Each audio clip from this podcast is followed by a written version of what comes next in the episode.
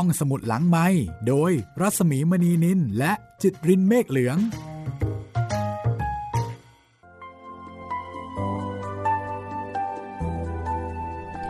วันนี้ให้ฟังกันแบบเต็มๆเลยนะคะสำหรับเพลงนี้ซึ่งผู้จัดก็ไม่รู้ชื่อเหมือนกัน เพราะว่า ข้อมูลที่มากับแผ่นซีดี เป็นภาษาพม่าล้วนๆเลยทีเดียวค่ะ แต่เป็นเพลงพม่าแท้ๆนะคะ เพราะว่าได้มาจากเมืองมันเดเล ประเทศพม่าค่ะ ต้อนรับคุณผู้ฟังเข้าสู่รายการห้องสมุดหลังใหม่พบกับดิฉันรัศมีมณีนินเช่นเคยนะคะบ่ายโมงถึงบ่ายสองโมงโดยประมาณทางวิทยุไทย PBS ออนไลน์ วิทยุข่าวสารสาระเพื่อสาธารณะและสังคมค่ะ จะฟังสดฟังย้อนหลังหรือว่าดาวน์โหลดมาฟัง ก็ตามอัธยาศัยได้เลยทุกเวลานะคะ ทาง www.thaipbsonline.net ค่ะ เป็นรายการเรื่องเล่า ที่นำวรรณกรรมดีๆ หนังสือดีๆ สารคดีดีๆ ที่น่าสนใจ มาอ่านให้ฟังบ้าง หรือว่ามาเล่าให้ฟังบ้าง ส่วนใหญ่เนี่ยจะเล่าให้ฟังนะคะเพียงแต่ว่าเรื่องพม่าเสียเมือง ที่เป็นบทประพันธ์ของหม่อมราชวงศ์คึกฤทธิ์ปราโมท บางส่วนจะอ่านให้ฟังกันเลยทีเดียว เพราะว่าภาษาและอัธรสนี่สุดยอดมากๆนะคะอ่านแล้วเห็นภาพ เห็นภาพความหายนะความล่มสลายของราชอาณาจักรพมา่า ในยามที่เสียเมืองให้แก่อังกฤษในยุคล่าอาณานิคม ที่สยามของเรารอดมาได้ ด้วยพระปีชาสามารถของพระบาทสมเด็จพระจุลจอมเกล้าเจ้าอยู่หัว เรารอดมารายเดียวนะคะ นอกนั้นไม่รอดแทบทั้งนั้นเลย โดยเฉพาะประเทศเพื่อนบ้านรอบๆเรา พม่าเสียเมืองวันนี้นำเสนอเป็นตอนที่ ตอนที่ 16 แล้วนะคะ แล้วก็จะเป็นตอนอวสานเรื่องราวก็ดำเนินมาถึงตอนที่พระเจ้าสีปอดและพระนางสุพยาลัตถูกเนรเทศ ให้ออกจากพระราชวังกรุงมันเดเลถ้าพูดภาษาบ้านๆก็คือ ถูกไล่ออกจากบ้านของตัวเอง ไม่มีสิทธิ์แม้แต่จะพำนักอยู่ในแผ่นดินเกิด ก็เป็นวัฒนธรรมการสงคราม ผู้ชนะทำอะไรก็ได้ พระเจ้าสีปอกับพระนางสุพยาลัตถูกเนรเทศไปยังประเทศอินเดีย ชีวิตของทั้งสองพระองค์จะเป็นอย่างไรต่อไป มีเกร็ดมีข้อมูลที่จะนำมาเล่าให้ฟังกันต่อทั้งจากเรื่องพม่าเสียเมือง แล้วก็จากแหล่งอื่นๆด้วยนะคะ ดิฉันคิดว่าหลายท่าน ที่ฟังเรื่องพม่าเสียเมืองแล้วก็น่าจะเกิดความสนอกสนใจ อยากรู้อยากรู้ในประวัติศาสตร์พม่านะคะว่าเอ๊ะพระเจ้าสีป่อเนี่ยจริง ๆ แล้ว เป็นคนอ่อนแอถึงขั้นนั้นเลยเหรอ พระนางสุพยลัตโหดร้ายถึงขนาดนี้เลยเหรอ คือก็คงจะมีคำถามตามมามากมาย ซึ่งก็ถือว่าเป็นสิ่งที่ดีนะคะ เพราะว่าการศึกษาประวัติศาสตร์ เราก็ต้องศึกษาข้อมูลจากหลาย ๆ แหล่งค่ะ แล้วก็น่าจะทำให้ เกิดการเชื่อมโยงเชื่อมต่อไปยังการศึกษาประวัติศาสตร์ของบ้านเราเองด้วยนะคะ จริงๆ แล้วประวัติศาสตร์เป็นเรื่องสนุก เพราะว่าประวัติศาสตร์ก็คือ เรื่องราวชีวิตของคนในอดีตนั่นเอง ชีวิตมนุษย์ซึ่งก็มีรักโลภโกรธหลง เพียงแต่ว่าเป็นเรื่องราวที่เกิดขึ้นแล้ว แล้วไม่มีใครรู้ ว่าจริงๆ เป็นอย่างไรกันแน่ นอกจากดูจากหลักฐานแล้วก็สันนิษฐานกันไป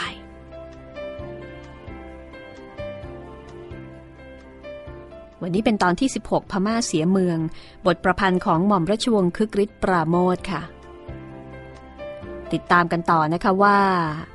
หลังจากที่พระราชวังกรุงมันเดเลถูกครอบครองโดยทหารอังกฤษ พระราชวังอันงดงามวิจิตรการตา ถูกใช้เป็นฐานทัพของอังกฤษในการที่เข้ามายึดใช้เป็นอาคารสำนักงาน มีทหารใส่รองเท้าบูทหนักหนา เดินย่ำเข้ามา เดินกันอย่างไม่ระมัดระวัง แน่นอนว่า พระราชวังอันวิจิตย่อมถึงแก่ความสุดโทมในเวลาอันรวดเร็ว เพราะว่าไม่ได้สร้างขึ้นมาเพื่อให้ทหารใช้นะคะ ทหารใช้กับคนธรรมดาใช้แน่นอนแตกต่างกันอยู่แล้วค่ะ อันนี้เป็นความเป็นสิ่งที่น่าเสียดายอย่างมากนะคะ ถ้ามองในแง่ของศิลปะวัฒนธรรม ที่จะสุดโทมลงไปโดยเหตุอันไม่สมควรอย่างยิ่ง แต่ก็โชคดีว่าหลังจากนั้นเนี่ยมีคนมาจัดการปัญหานี้ค่ะ ไล่ทหารอังกฤษเหล่านั้นออกไป ถามว่าใคร คนอังกฤษด้วยกันเองค่ะ ทนไม่ไหว เป็นคนที่เห็นในคุณค่า ของศิลปะวัฒนธรรมนะคะ ก็จะเป็นเรื่องราวที่จะเล่าให้คุณได้ฟัง ในตอนต่อไปจากนี้ล่ะค่ะ ตอนที่ 16 พม่าเสียเมือง คนที่มาไล่อังกฤษออกจากพระราชวังกรุงมันเดเลนั้นมิใช่พม่า แต่เป็นคนอังกฤษด้วยกันเอง หลังจากที่อังกฤษได้เข้าครองวังมาเป็นเวลา 15 ปี พระราชวังอันวิจิตรตระการตาซึ่งได้ถูกสร้างสรรค์เอาไว้ ก็คงจะถึงเวลา แห่งความทรุดโทรมอย่างน่าอย่างน่าเสียดายลอร์ดเคอร์เซนซึ่งเป็นอุปราชเมืองอินเดีย ได้มาตรวจราชการที่กรุงมัณฑะเลย์ท่านผู้นี้เป็นผู้ที่สนใจในศิลปะแล้วก็โบราณคดีเป็นอย่างยิ่งนะคะ เมื่อได้เห็นข้าราชการอังกฤษเข้าไปอยู่ในวัง ก็ไล่ให้ออกมาหาที่อยู่ใหม่ข้างนอก แล้วก็ได้ทำการบูรณะรั้ววังให้คืนดีเท่าที่จะทำได้ แล้วก็ได้รักษาไว้เป็นโบราณสถานมาจนถึงสมัยสงครามมหาบูรพาเอเชีย อ่านมาถึงตรงนี้ก็โล่งใจนะคะ ว่า อืม มีคนมาช่วยเอาไว้ได้ แต่ยังค่ะ เมื่อสงครามเกิดขึ้น ญี่ปุ่นได้ตีเอาพม่าไปจากอังกฤษ และได้เข้ายึดครองพม่าอยู่พักหนึ่งต่อมาอังกฤษได้ส่งทหารเข้าตีพม่าคืนจากญี่ปุ่น แล้วก็ได้รบพุ่งกันอย่างหนัก ก่อนที่ญี่ปุ่นจะแพ้สงครามที่กรุงมันเดเลนั้น ทหารญี่ปุ่นเข้าไปอยู่ในพระราชวัง และยึดเอาเป็นที่มั่นทางทหาร รักษาเอาไว้อย่างแข็งแรง อังกฤษต้องโจมตีอย่างหนัก ปรากฏว่า ปราสาทราชวังและสิ่งก่อสร้างน้อยใหญ่ในนั้น ถูกเพลิงไหม้และก็ถูกระเบิดทำลายไปจนหมดสิ้น คงเหลือไว้แต่กำแพงวังเท่านั้น ใครที่เคยไปเที่ยวพระราชวังกรุงมันเดเลในปัจจุบัน ที่กลายเป็นสถานที่ท่องเที่ยว นั่นคือส่วนที่ก่อสร้างขึ้นมาใหม่ตามแบบของเดิมนะคะ ในหนังสือพม่าเสียเมือง หม่อมราชวงศ์คึกฤทธิ์ปราโมทบอกว่า ก่อนที่จะจบเรื่องนี้ เห็นจะต้องกล่าวถึงพระเจ้าสีป่อพระนางสุพยลัตและพระนางอเลนันดอเป็นครั้งสุดท้าย ทางอังกฤษ ได้เนรเทศพระเจ้าสีปอ และพระนางอีกสององค์นั้น ให้ไปประทับอยู่ ณเมืองรัตนคีรี อันเป็นเมืองเล็กๆ ตั้งอยู่บนชายฝั่งทะเลแถวเมืองบอมเบย์แล้วก็จัดที่ประทับให้อยู่อย่างเล็กๆ พอสมพระเกียรติในฐานะเฉลยราช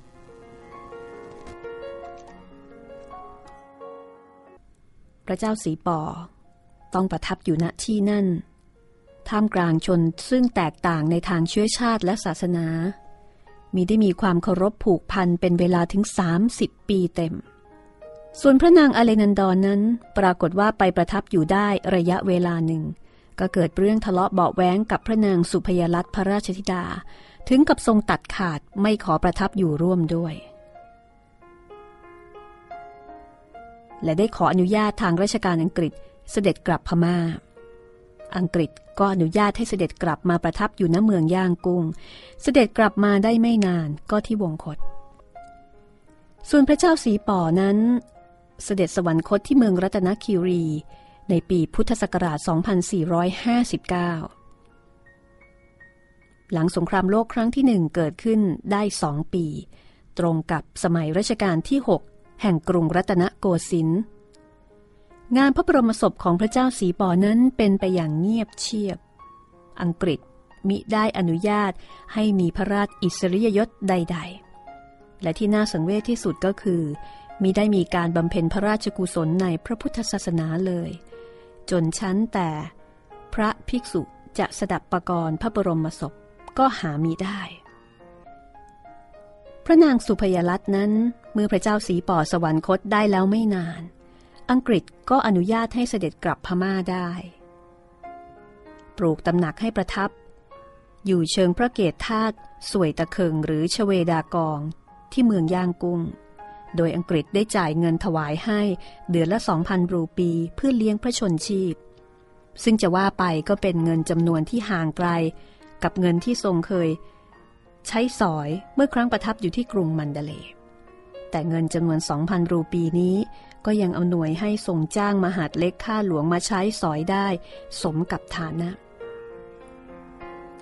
มีเรื่องเล่ากันว่า มหาดเล็กข้าหลวงทั้งปวงนั้น อยู่ได้ไม่นานก็ทูลลาออก เพราะพระนางสุพยลัตทรงเคร่งในประเพณีหมอบครานและระเบียบต่างๆ และมิได้ทรงละพระอารมณ์อันดุร้ายกริ้วกราดอยู่เสมอ เป็นเหตุให้ต้องหาคนไปเป็นมหาดเล็กข้าหลวงอยู่ใหม่มิได้ขาด พระนางสุพยลัตสวรรคตในตอนต้นรัชกาลที่เจ็ดแห่งกรุงรัตนโกสินทร์ชาวเมืองย่างกุ้ง เชิญพระบรมศพไปถวายพระเพลิง อย่างพระบรมศพ พระราชินีแห่งตน ตามมีตามเกิด เท่าที่คนไร้เอกราชพึงจะทำได้ ในหนังสือพม่าเสียเมือง มีภาคผนวก ซึ่งหม่อมราชวงศ์คึกฤทธิ์ปราโมทได้บอกเอาไว้ว่า ท่านที่เคารพท่านหนึ่ง ได้มีหนังสือมาถึงผม บอกว่าเรื่องพม่าเสียเมือง ที่ผมได้เขียนลงหนังสือพิมพ์ไปและจบลงเมื่อวันที่ 28 มิถุนายน 2511 นั้น ยังไม่น่าจะจบ ท่านผู้นั้นได้ส่งบทความจากนิตยสารต่างประเทศมาให้ผมเรื่องหนึ่ง มีรายละเอียดเกี่ยวกับพระเจ้าสีป่อ พระเจ้าแผ่นดินองค์สุดท้ายของพมา่า ในระยะเวลาที่อังกฤษ ได้ส่งพระองค์ไปกักไว้ณเมืองรัตนคีรีในประเทศอินเดีย บทความนั้นนักเขียนชาวอินเดียใช้นามว่า สวัสด์เป็นผู้เขียน ผมเห็นว่าเรื่องราวน่าสนใจอยู่ จึงขอถ่ายทอดความนำลงไว้ต่อไปนี้ หลังจากที่อังกฤษ ได้กลุ่มพระองค์พระองค์เจ้าออขออภัยนะคะ หลังจากที่อังกฤษได้กลุ่มพระองค์พระเจ้าสีป่อและพระนางสุพยรัตน์พระมเหสีส่งออกจากพม่าไปยังอินเดียแล้ว พระเจ้าสีป่อและพระมเหสีตลอดจนข้าราชบริพารจำนวนมาก ก็ได้พำนักอยู่ที่เมืองมัตรัสเป็นเวลาสองสามเดือน แล้วอังกฤษจึงส่งเสด็จต่อไปยังเมืองรัตนคีรีเมื่อเสียเมืองแก่อังกฤษนั้น พระเจ้าสีป่อได้ตรัสว่า ก่อนจะเสด็จจากเมือง ได้ส่งมอบเครื่องเพชรทอง อันเป็นเครื่องต้นราชูปโภค ไว้แก่ผู้บัญชาการทหารอังกฤษเพื่อความปลอดภัย แต่แล้วก็ไม่ได้ส่งคืน คือไม่ได้รับคืนเลย เครื่องราชูปโภคและเครื่องต้นเหล่านั้น มีค่านับเป็นล้านล้านรูปี ในบัญชีนั้นปรากฏว่ามีสร้อยพระสอเพชร 20 ชุด พระสังวานเพชร 10 องค์ และทับทิมเม็ดใหญ่อันหาค่ามิได้ชื่อว่างาหมอกทรัพย์สินเหล่านี้ปรากฏภายหลังว่า ทหารอังกฤษที่เข้ายึดเมือง ได้หยิบฉวยเอาไปเป็นของส่วนตัวเสียมาก ที่เหลือก็ส่งต่อไปยังคณะกรรมการรางวัล หรือว่า Prize Committee ของกองทัพบบกอังกฤษ กรมเครื่องต้นแห่งประเทศอังกฤษ และพิพิธภัณฑ์ต่างๆ ในอังกฤษ ต้องไม่ลืมว่า พม่า มีอัญมณีมากมายนะคะโดยเฉพาะทับทิม พระเจ้าสีปอ เป็นพระเจ้าแผ่นดิน เพราะฉะนั้นแน่นอนว่าจะต้องมีเพชรนินจินดาต่างๆเนี่ยมากมายมหาศาล อังกฤษก็คงจะได้ไปมากมายมหาศาลด้วยเช่นกันนะคะแต่ถึงอย่างนั้นพระเจ้าสีปอและพระมเหสีก็ยังได้ทรงนำทรัพย์สมบัติอันมีค่า ติดพระองค์ออกมาได้เป็นจำนวนมาก ว่ากันว่ามีราคาถึง 7 0 0แสนรูปี คือจริง ๆ แล้วทรัพย์สมบัติของทั้งสองพระองค์เนี่ยคงอลังการงานสร้างนะคะ เพราะว่าถ้าคุณผู้ฟังจำได้ ตอนตอนที่เมืองแตกเนี่ยก็จะมีบรรดา สาวสันกำนันในใช่ไหมคะ บรรดาชาววังทั้งหลาย ที่เข้ามาหยิบฉวยเอาเพชรนินจินดาที่ประดับประดาตามพระราชวังเนี่ยเอาไปเป็นของตัวเองเป็นที่สับสนอนลมาน พอสาวชาวบ้าน เห็นว่าสาวชาววังเอาได้ ตอนนั้นเมืองแตกแล้วก็ทหารอังกฤษเองก็ไม่รู้ว่าใครเป็นใคร ก็เข้ามาทึ้งไปกันบ้าง ก็คือว่า พระราชวังที่อยู่ในเพชรพลอยที่อยู่ในพระราชวังมันเดเลเนี่ยถูกบรรดา สาวชาววังแล้วก็สาวชาวบ้าน เพราะตอนนั้นอนุญาตให้เข้าได้เฉพาะผู้หญิงในเขตพระราชฐานชั้นใน ก็หยิบเอาไปเป็นของส่วนตัว ประมาณว่า มือใครยาวสาวได้สาวเอา เป็นโอกาสกำลังจะลาจน เพชรนินจินดาเหล่านั้นนี่ก็คงพอสมควรนะคะ และในส่วนที่ทหารอังกฤษเอาไป ก็คงจะเยอะ พระเจ้าสีปอกับพระนางสุพยรัตน์เนี่ยมีเวลาที่จะเก็บข้าวของนี่ไม่มากเท่าไหร่ เพราะตอนนั้นก็คงจะต้องอจัดการเรื่องอื่น ๆด้วยนะคะ มันค่อนข้างจะฉุกละหุก เพราะไม่คิดว่าตัวเองนี้จะแพ้คือคงเอามาได้ไม่มากนัก แต่ไม่มากนักของของพระเจ้าสีปอเนี่ยก็คงมากมายนักสำหรับเรา แต่ดิฉันพยายามที่จะบอกว่าจริงๆนี่คงจะมีเยอะมาก ๆเลยนะคะ เพราะว่าพม่าเองก็เป็นประเทศที่ร่ำรวยอัญมณี ทีนี้ตอนที่เสด็จออกจากพม่านั้น พระนางสุพยรัตน์ทรงพระคันแก่ แล้วก็ได้ประสูติพระราชธิดาที่เมืองมัตตราชนะคะ ประสูติแล้วมีการสมโพธขึ้นพระอู่ตามราชประเพณี ซึ่งในการนั้นพระเจ้าสีป่อได้โปรดให้สร้างถาดทองคำขึ้นส่งพระราชธิดา ถาดนั้นวัดได้สามฟุตโดยรอบ แล้วก็ฝั่งทับทิมล้วนๆนะพระเจ้าสีป่อพร้อมด้วยพระมเหสีและพระราชธิดาและข้าราชบริพาร เสด็จถึงเมืองรัตนคีรีเมื่อวันที่ 16 เมษายน ปีพุทธศักราช 2429 โดยทางราชการอังกฤษได้จัดบ้านหลังใหญ่สองหลังให้เป็นที่ประทับ ต่อมาเห็นว่าบ้านนั้นไม่สมพระราชอิสริยยศ จึงได้สร้างพระที่นั่งขึ้นถวายเมื่อปีพุทธศักราช 2453 เป็นตึกสองชั้น มีห้องที่ประทับแล้วก็ห้องอื่น ๆ 15 ห้อง มีท้องพระโรงแล้วก็มีเรือนข้าราชบริพารอยู่ได้ 60 คน หมดเงินไปแสนสองหมื่นห้าพันรูปี ขณะนั้นปรากฏว่า คนในขบวนพระเจ้าสีป่อมีทั้งสิ้นถึง 161 คน ต่างอยู่กันในเมืองรัตนคีรีนั้น และพระเจ้าสีป่อก็ทรงมีพระราชภาระที่จะต้องจ่ายพระราชทรัพย์เลี้ยงดูคนเหล่านี้ตลอดไป ซึ่งก็ถือว่าเป็นภาระที่หนักแล้วก็สิ้นเปลืองมาก ความเป็นอยู่ในราชสำนักก็มีได้เปลี่ยนแปลงไปกว่าเมื่อครั้งยังอยู่ในพมา่า เมื่อมีท้องพระโรงก็เสด็จออกให้ราชการเฝ้า ยังคงมีการหมอบครานเฝ้าแหนเหมือนแต่ก่อน พระนางสุพยรัตน์นั้นทรงรักษาประเพณีเดิมโดยเคร่งครัด เวลาพระเจ้าสีปอตื่นพระบรรทมในตอนเช้าทุกวัน พระนางจะทรงคลานเข้าไปเฝ้าหมอบกราบถวายบังคม แล้วตั้งผ่านเครื่องพระสุคนความเป็นอยู่อย่างเดิมนั้นหมดเปลืองมากเป็นเหตุให้พระเจ้าสีปอต้องทรงจำนำพระราชทรัพย์ของมีค่าต่างๆ เพื่อนำเงินมาจ่าย ภายในระยะสิ้นปีแรกที่ประทับอยู่เมืองรัตนคีรีนั้นทรงตกเป็นเหยื่อของพวกรับรับจำนำหา พวกรับจำนำของหาดอกเบี้ยนะคะ และพระราชทรัพย์ที่จำนำนั้นก็หลุดไป กลายเป็นของคนพวกนี้จำนวนมาก แล้วก็หลุดไปอย่างเสียเปรียบด้วย เพชรเม็ดใหญ่เม็ดหนึ่งมีค่าถึงสองแสนรูปี ต้องหลุดจำนำและก็ตกไปเป็นของเจ้าหนี้ด้วยเงินเพียงสี่หมื่นรูปีเท่านั้น อังกฤษในอินเดียได้ถวายเงินให้เป็นค่าใช้จ่ายปีละ 46,794 รูปี แต่ก็ปรากฏว่าไม่เพียงพอ พระเจ้าสีปอต้องทรงจำนำพระราชทรัพย์ และกู้เงินมาใช้จ่ายอยู่เรื่อยๆ จนในที่สุด รัฐบาลอังกฤษในอินเดียต้องออกกฎหมายบังคับ มิให้พระองค์ทรงกระทำนิติกรรมใด ๆ ทั้งสิ้น ทั้งนี้เพื่อป้องกันมิให้สัญญาเงินกู้ และสัญญาจำนำมีผลผูกมัดถึงพระองค์ และมิให้พวกเจ้าหนี้เอารัดเอาเปรียบขูดปรีดพระองค์ได้ ระเจ้าสีปอประทับอยู่ที่เมืองรัตนคีรีถึง 30 ปี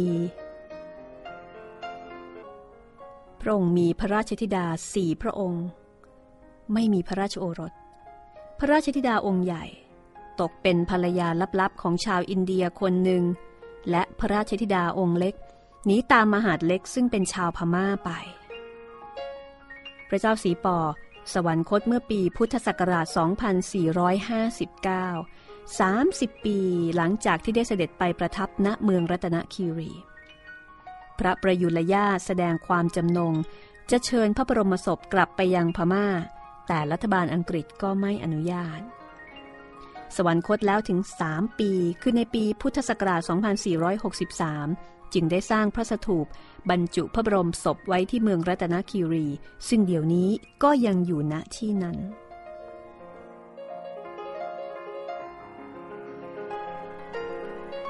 ส่วนพระนางสุพยรัตน์นั้นเสด็จกลับพม่าพร้อมด้วยพระราชธิดา และมาประทับอยู่ที่เมืองย่างกุ้ง สวรรคตในปีพุทธศักราช 2468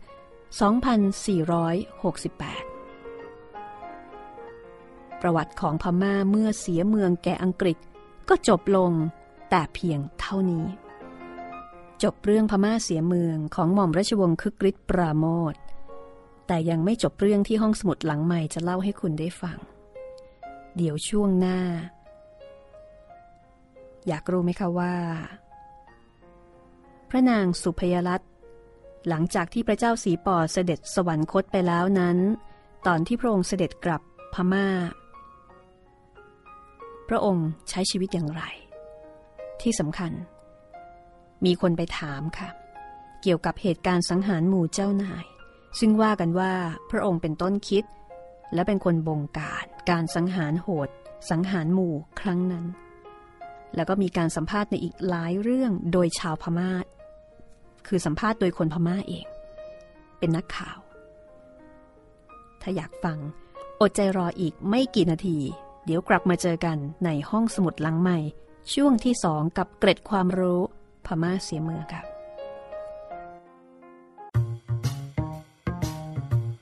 ห้องสมุดหลังไม้โดยรัสมีมณีนินและจิตรินเมฆเหลือง เข้าสู่ช่วงที่สองนะคะของรายการห้องสมุดหลังใหม่เกรดความรู้ ปิดท้ายเรื่องพม่าเสียเมือง ถ้าคุณฟังท่านไหนสนใจจะไปหาอ่านเองนะคะ ก็ไปตามร้านหนังสือใหญ่ ๆ โดยทั่วไปอย่างศูนย์หนังสือจุฬาที่ฉันมั่นใจว่ามีแน่นอนค่ะ บทประพันธ์ของหม่อมราชวงศ์คึกฤทธิ์ปราโมทนะคะ ถ้าไปหาเองแล้วไม่เจอ อย่าเพิ่งคิดว่าไม่มี เพราะว่าร้านหนังสือเดี๋ยวนี้เขาจะวางโชว์เฉพาะเล่มดังๆ ที่กำลังขายดี เล่มเก่าๆ เราต้องเข้าไปถามค่ะ แล้วก็ให้เขาช่วยค้นให้จะค้นจากชื่อของผู้ประพันธ์ คือหม่อมราชวงศ์คึกฤทธิ์ปราโมทหรือว่าจะค้นจากชื่อเรื่องก็ได้นะคะพม่าเสียเมือง น่าจะหาได้ไม่ยาก คุณผู้ฟังสามารถจะติดต่อสื่อสารกับดิฉันเองได้โดยตรงนะคะที่ Facebook รัศมี 28 ค่ะ R A W S A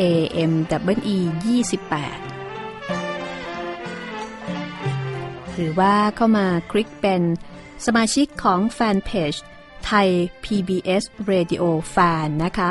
ไทย PBS Radio Fan ค่ะ ตรงหน้าแฟนเพจมีให้เลือกฟังสดวิทยุไทย PBS ออนไลน์ด้วยฟังและชอบอย่าลืมบอกต่อนะคะ ว่าที่นี่มีเรื่องเล่าดีๆ ให้คุณได้ฟังกันเป็นประจำ ถ้าฟังสดทุกวันจันทร์ถึงวันศุกร์บ่ายโมงถึงบ่ายสองโมง แต่ถ้าไม่ว่างฟังสดก็สามารถฟังย้อนหลังหรือว่าดาวน์โหลดได้ทุกเวลาค่ะ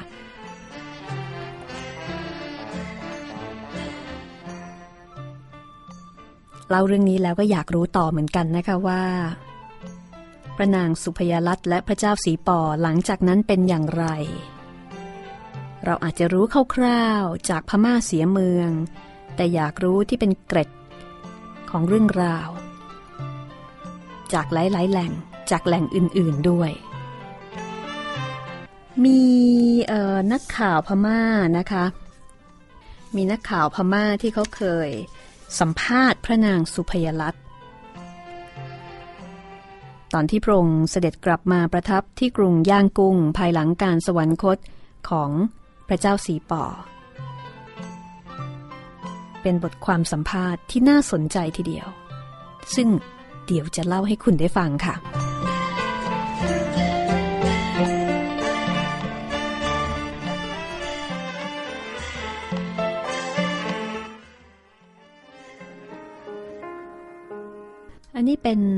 ความ เป็นบทความการสัมภาษณ์นะคะ ของนักข่าวชาวพม่าค่ะ ชื่อว่าในหม่องกาเล เป็นผู้สื่อข่าวอาวุโส ของ Bandoola Journal แล้วก็เป็นผู้เขียนบทรายงานบทสัมภาษณ์นี้แบบคำต่อคำ เป็นการสัมภาษณ์พิเศษพระนางศุภยาลัตหลังจากที่พระเจ้าสีป่อสวรรคต แล้วพระนางเสด็จกลับ อินเดียคืนสู่พม่า ในปีคริสต์ศักราช 1919 แล้วก็ประทับอยู่ในตำหนักที่รัฐบาลอังกฤษจัดถวาย ที่ถนนเชอร์ชิลซึ่งเดี๋ยวนี้เปลี่ยนชื่อเป็นถนนโกมินโกชิน ในเมืองย่างกุ้ง แล้วก็ประทับอยู่ที่นั่นจนตลอดพระชนม์ชีพ มีฝรั่งแล้วก็คนพม่าทุกวงการได้ไปเข้าเฝ้าพระองค์ ในเดือนกันยายนปี 1924 ค่ะ ผู้สื่อข่าวท้องถิ่นได้มีโอกาส รับพระราชทานสัมภาษณ์พิเศษ ในมองกาเลซึ่งเป็นผู้สื่อข่าวอาวุโส ได้มอบกราบถวายบังคมตามประเพณีของพมา่ามองกาเลได้บันทึกความรู้สึก ภายหลังการสัมภาษณ์พิเศษครั้งนี้ว่า เมื่อเห็นพระองค์เสด็จเข้ามาในห้องพักผ่อนพระอิริยาบถชั้นบนของพระตำหนัก ผมรู้สึกตื้นตันเมื่อเห็นพระราชินีและเจ้าหญิงสุพยาพระราชธิดา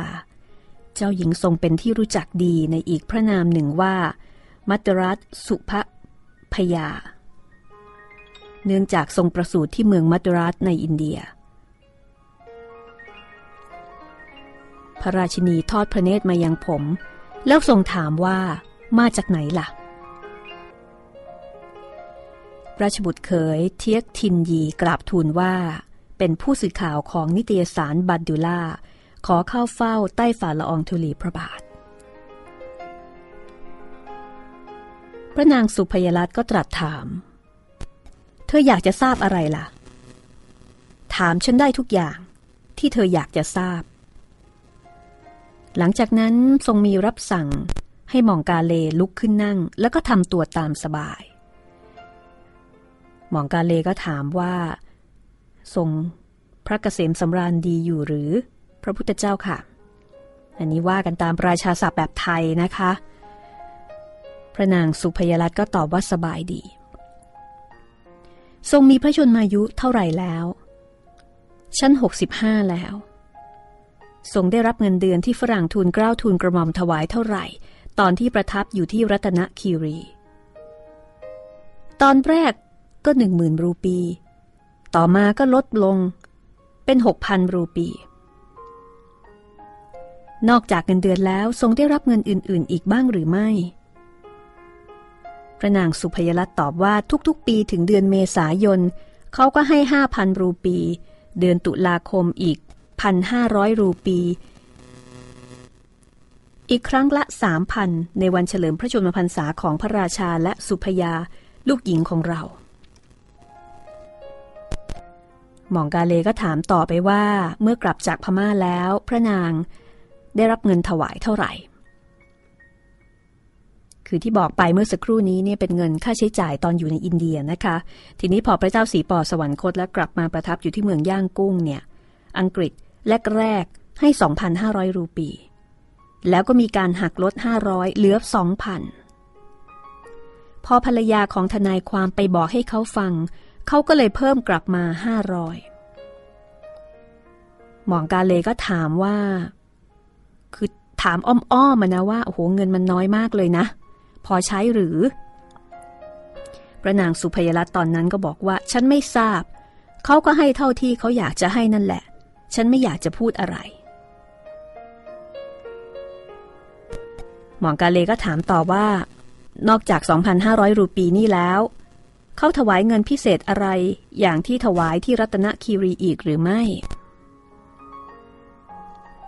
พระนางสุพยรัตบอกว่าไม่มี ตอนเดือนเมษายนฉันเคยขอไปเขาก็ให้มาสามพันแต่ก็ไปตัดเงินเดือนเดือนนั้นออก 250 ตอนฉันทำบุญงานเผาศพท่านมายาทองสยาดอ ท่านนี้นี่เป็นพระสงฆ์สมณศักดิ์สูงนะคะ ฉันทำบุญไปพันหนึ่ง ฉันก็ต้องไปขอยืมจากเท่าแก่นี้มา นี่ฉันก็ยังต้องผ่อนชำระหนี้อยู่เลย หลังจากนั้น พระราชินีคือพระนางสุพยรัตน์ก็ได้ตรัสคำถามที่อยู่นอกเหนือความคิดของมองกาเลที่เป็นผู้สัมภาษณ์ตอนนั้นว่า จริงหรือเปล่าที่ประชาชนเชื่อว่าฉันฆ่าพวกเจ้าฟ้าชายมองกาเลก็ทูลว่าพุทธเจ้าค่ะ เขาเชื่อ พระนางสุเพรัตบอกว่า สิ่งที่ประชาชนเชื่อเป็นเรื่องไม่จริง ฉันไม่ได้ฆ่าพวกเจ้าฟ้าชาย ฉันยังเป็นเด็กตอนที่ฉันได้เป็นพระราชินี เหมือนกับสิ่งนี้นี่เป็นสิ่งที่อยู่ในพระทัยของพระนางตลอดมาเมื่อมีโอกาส ก็ชี้แจงคือความจริงเป็นอย่างไรนี่เราไม่รู้นะคะ จากนั้นมองกาเล ก็ถามเรื่องการสวรรคตของพระเจ้าสีปอคือไม่ได้ถามต่อเรื่องการฆ่านะคะหลายคนอาจจะรู้สึกเสียดาย เพราะว่าพระองค์อุตส่าห์เปิดช่องไว้ให้ถามแล้ว ประเด็นสำคัญก็คือ พระองค์บอกว่า พระองค์ยังเป็นเด็ก ตอนที่ได้เป็นพระราชนี คือตอนนั้นพระชนพระชนมพรรษาเนี่ยสิตอนขึ้นของราชนะคะพระเจ้าสีปอเนี่ยยีส่วนพระองค์เนี่ยสิ ซึ่งก็มีหลายกระแสนะคะ มีหลายกระแสที่เชื่อว่าจริง ๆ แล้วเนี่ยคนบงการคนบงการจริง ๆ คือพระนางอเลนันดอ ในการสังหารหมู่ครั้งนั้นมีบรรดาเจ้าพี่เจ้าน้องของพระเจ้าสีป่อ 30 องค์ รวมไปถึงเจ้าจอมมารดาขุนนางและก็บริวารทั้งสิ้น 125 คนในพม่าเสียเมืองนี่บอกว่า 80 กว่านะคะ แต่ว่าที่อื่นเนี่ยบอกว่า 125 คน คือเจ้านายพระองค์ใดถูกปรงพระชน เจ้าจอมมารดา พี่สาวน้องสาว โอรสธิดา ที่เกี่ยวข้องอะค่ะ ก็จะโดนไปด้วย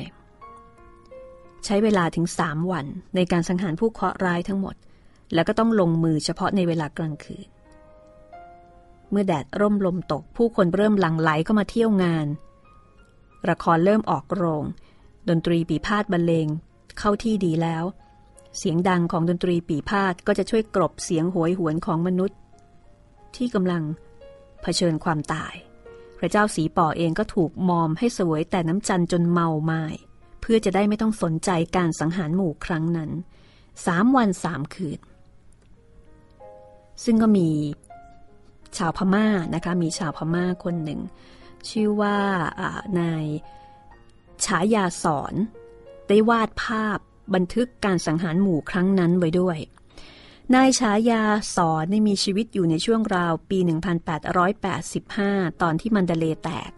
และพม่าตกเป็นเมืองขึ้นของอังกฤษโดยสมบูรณ์ฉายาสอนเคยเป็นศิลปินในราชสำนักของราชวงศ์ดองบองมีผลงานเป็นภาพเขียนที่ถ่ายทอดชีวิตความเป็นอยู่ของบรรดาเจ้านายในรั้วในวัง ฉายาสอนอยู่ร่วมสมัยในเหตุการณ์สังหารโหดครั้งนั้นด้วยนะคะ จึงได้บันทึกสิ่งที่เกิดขึ้นไว้เป็นภาพเขียนซึ่งต่อมาน่าเสียดายค่ะ ภาพเขียนเหล่านั้นได้ตกเป็นสมบัติของคนอังกฤษ คือน่าเสียดายแทนคนพมา่า แต่ขณะเดียวกันถ้าตกเป็นสมบัติของคนอังกฤษก็ดีอย่างที่ว่าคนทั่วไปก็จะได้มีโอกาสศึกษา เพราะฝรั่งจะมีระบบการเก็บที่ค่อนข้างดี แต่น่าเสียดายที่ว่าแม้มันเป็นของพม่านะคะเออก็น่าจะอยู่กับคนพม่าใช่ไหมภาพแรกของฉายาสอน หลังจากไม่ได้เป็นข้าราชการแล้วนะคะ ก็วาดได้เป็นอิสระตามใจชอบแล้วล่ะ เป็นภาพสมัยพระเจ้ามินดง คือพระบิดาของพระเจ้าสีปอเสด็จออกขุนนาง ในท้องพระโรงพระพระราชวังกรุงมันเดเล ซึ่งเป็นเมืองหลวงใหม่ที่พระองค์โปรดให้สร้างขึ้น แล้วก็อพยพผู้คนมาจากเมืองอมรปุระ ราชธานีเดิมที่อยู่ริมฝั่งแม่น้ำอิราวดีก็เป็นภาพเขียนแบบพม่านะคะ สวยงามค่ะ ถือเป็นการบันทึกประวัติศาสตร์ที่น่าสนใจทีเดียว ขณะเดียวกันเนี่ยนายฉายาสอนก็ได้บันทึกภาพเหตุการณ์การสังหารหมู่เอาไว้ด้วยนะคะ แต่ว่าภาพดังกล่าวเป็นภาพขาวดำค่ะ อันนี้คุณผู้ฟังก็สามารถจะค้นดูในอินเทอร์เน็ตได้นะคะ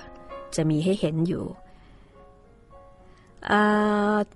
นายฉายาสอนเนี่ยได้เขียนภาพที่พระเจ้าสีปอกับพระนางสุพยรัตเสด็จออกรับแม่ทัพอังกฤษ หน้าพระที่นั่งกลางสวนในพระราชวังมันเดเลนะคะ ขณะที่ทรงต่อรองขอเวลาไม่กี่ชั่วโมง ที่จะเก็บของส่วนพระองค์ที่จะต้องไปกับผู้ชนะในฐานะเฉลย แล้วก็เขียนภาพตอนที่พระเจ้าสีป่อกับพระนางสุพยรัตน์ประทับในระแทะหรือว่าในรถรถเทียมวัวค่ะ เพื่อที่จะเสด็จออกไปยังท่าเรือแล้วก็ประทับเรือเนี่ยไปยังกรุงย่างกุ้งก่อนจากย่างกุ้งไปมันไปรัตนคิรีที่อินเดียอีกต่อหนึ่ง นอกจากนี้นะคะในส่วนของพระเจ้าสีป่อเนี่ยค่ะ อกลับมาที่พระเจ้าสีปอนิดหนึ่งนะคะ เราอาจจะรู้สึกว่าพระเจ้าสีปอเนี่ยเป็นกษัตริย์ที่อ่อนแอ กลัวเมีย ทีนี้มันมีหลักฐานหรือว่าเอกสารที่เขียนขึ้นโดยชาวพม่านะคะ คือพม่าเสียเมืองฉบับชาวพม่า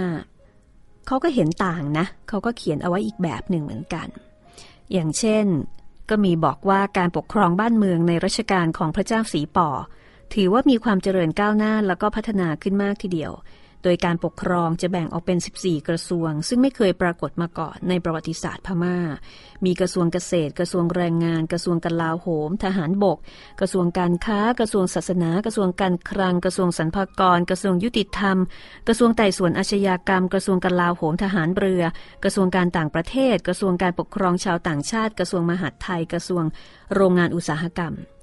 และนอกจากนี้พระเจ้าสีปอก็ยังทรงรับสั่งให้บรรดาเสนาอามาตย์ทั้งหลาย เขียนรายงานการวิจัยว่าจะทำอย่างไรที่จะเปลี่ยนแปลงวิธีการปกครองแบบไหน จึงจะทำให้ประเทศพัฒนาได้ทุกด้านมาถวาย แล้วก็ในรัชกาลนี้เนี่ยมีการเจริญสัมพันธไมตรีกับชาวยุโรปเป็นอย่างดี โดยเฉพาะฝรั่งเศสและอิตาลี ที่มีการส่งทูตานุทูตไปเยือนฝรั่งเศส อิตาลีและอินเดีย แล้วมีการจ้างครูฝึกทหารจากอิตาลีฝรั่งเศส มาสอนวิชาการรบและเทคโนโลยีต่างๆ ให้กับทหารพม่านะคะ อันนี้เนี่ยคนพม่าเขาก็มองในอีกแง่มุมหนึ่งนะ เพราะว่าเออไม่ค่อยมีใครพูดถึงคุณงามความดีหรือว่าด้านบวกของพระเจ้าสีปอเท่าไหร่นัก ทั้งๆทที่ในรัชกาลของพระองค์เนี่ยคนพม่าเองเขาก็มองว่ามีความเจริญก้าวหน้าในหลายด้าน แต่อาจจะเป็นเพราะว่าคนอังกฤษเนี่ยได้สร้างภาพไปแล้วว่าพระเจ้าสีปอเป็นคนอ่อนแอขี้ขลาดไม่เอาไหนแล้วก็กลัวเมีย ทั้งที่ในสมัยของพระองค์มีการลงนามในข้อตกลงการค้า และมีการพัฒนาขึ้นมากมาย ในเวลานั้นพระเจ้าสีปอเนี่ยสนิทสนมกับรัฐบาลฝรั่งเศสมากกว่า ก็ได้ส่งลงพระนามในข้อตกลงว่าด้วยการพัฒนาประเทศ ระหว่างรัฐบาลพม่ากับรัฐบาลฝรั่งเศส อย่างเช่น การสร้างทางรถไฟ ระหว่างมันเดเลกับโตงกิน การเปิดธนาคารที่เมืองมันเดเล แล้วก็ขอให้พระเจ้าสีป่อ อนุญาตให้ฝรั่งเศสทำการค้าอัญมณีกับสิทธิการปลูกชา โดยรัฐบาลฝรั่งเศสให้เงินรัฐบาลพม่ากู้ เพื่อสร้างทางรถไฟเป็นข้อแลกเปลี่ยน ส่วนการคืนหนี้นั้นฝ่ายรัฐบาลพม่าเนี่ยอนุญาตให้รัฐบาลฝรั่งเศส เก็บภาษีอากรจากการค้าน้ำมันจนกว่าจะคืนเงินกู้ได้ทั้งหมด แล้วก็จะขายอาวุธให้แก่รัฐบาลพม่าด้วยนะคะ อันนี้คือเหตุการณ์ที่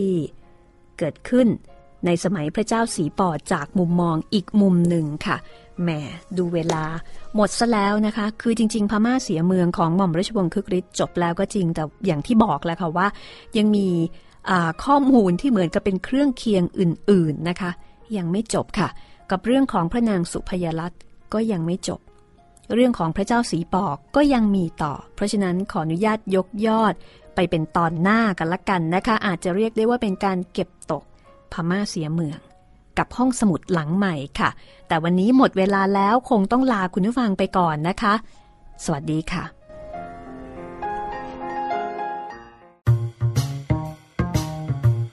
ห้องสมุดหลังไม้โดยรัสมีมณีนินและจิตรินเมฆเหลือง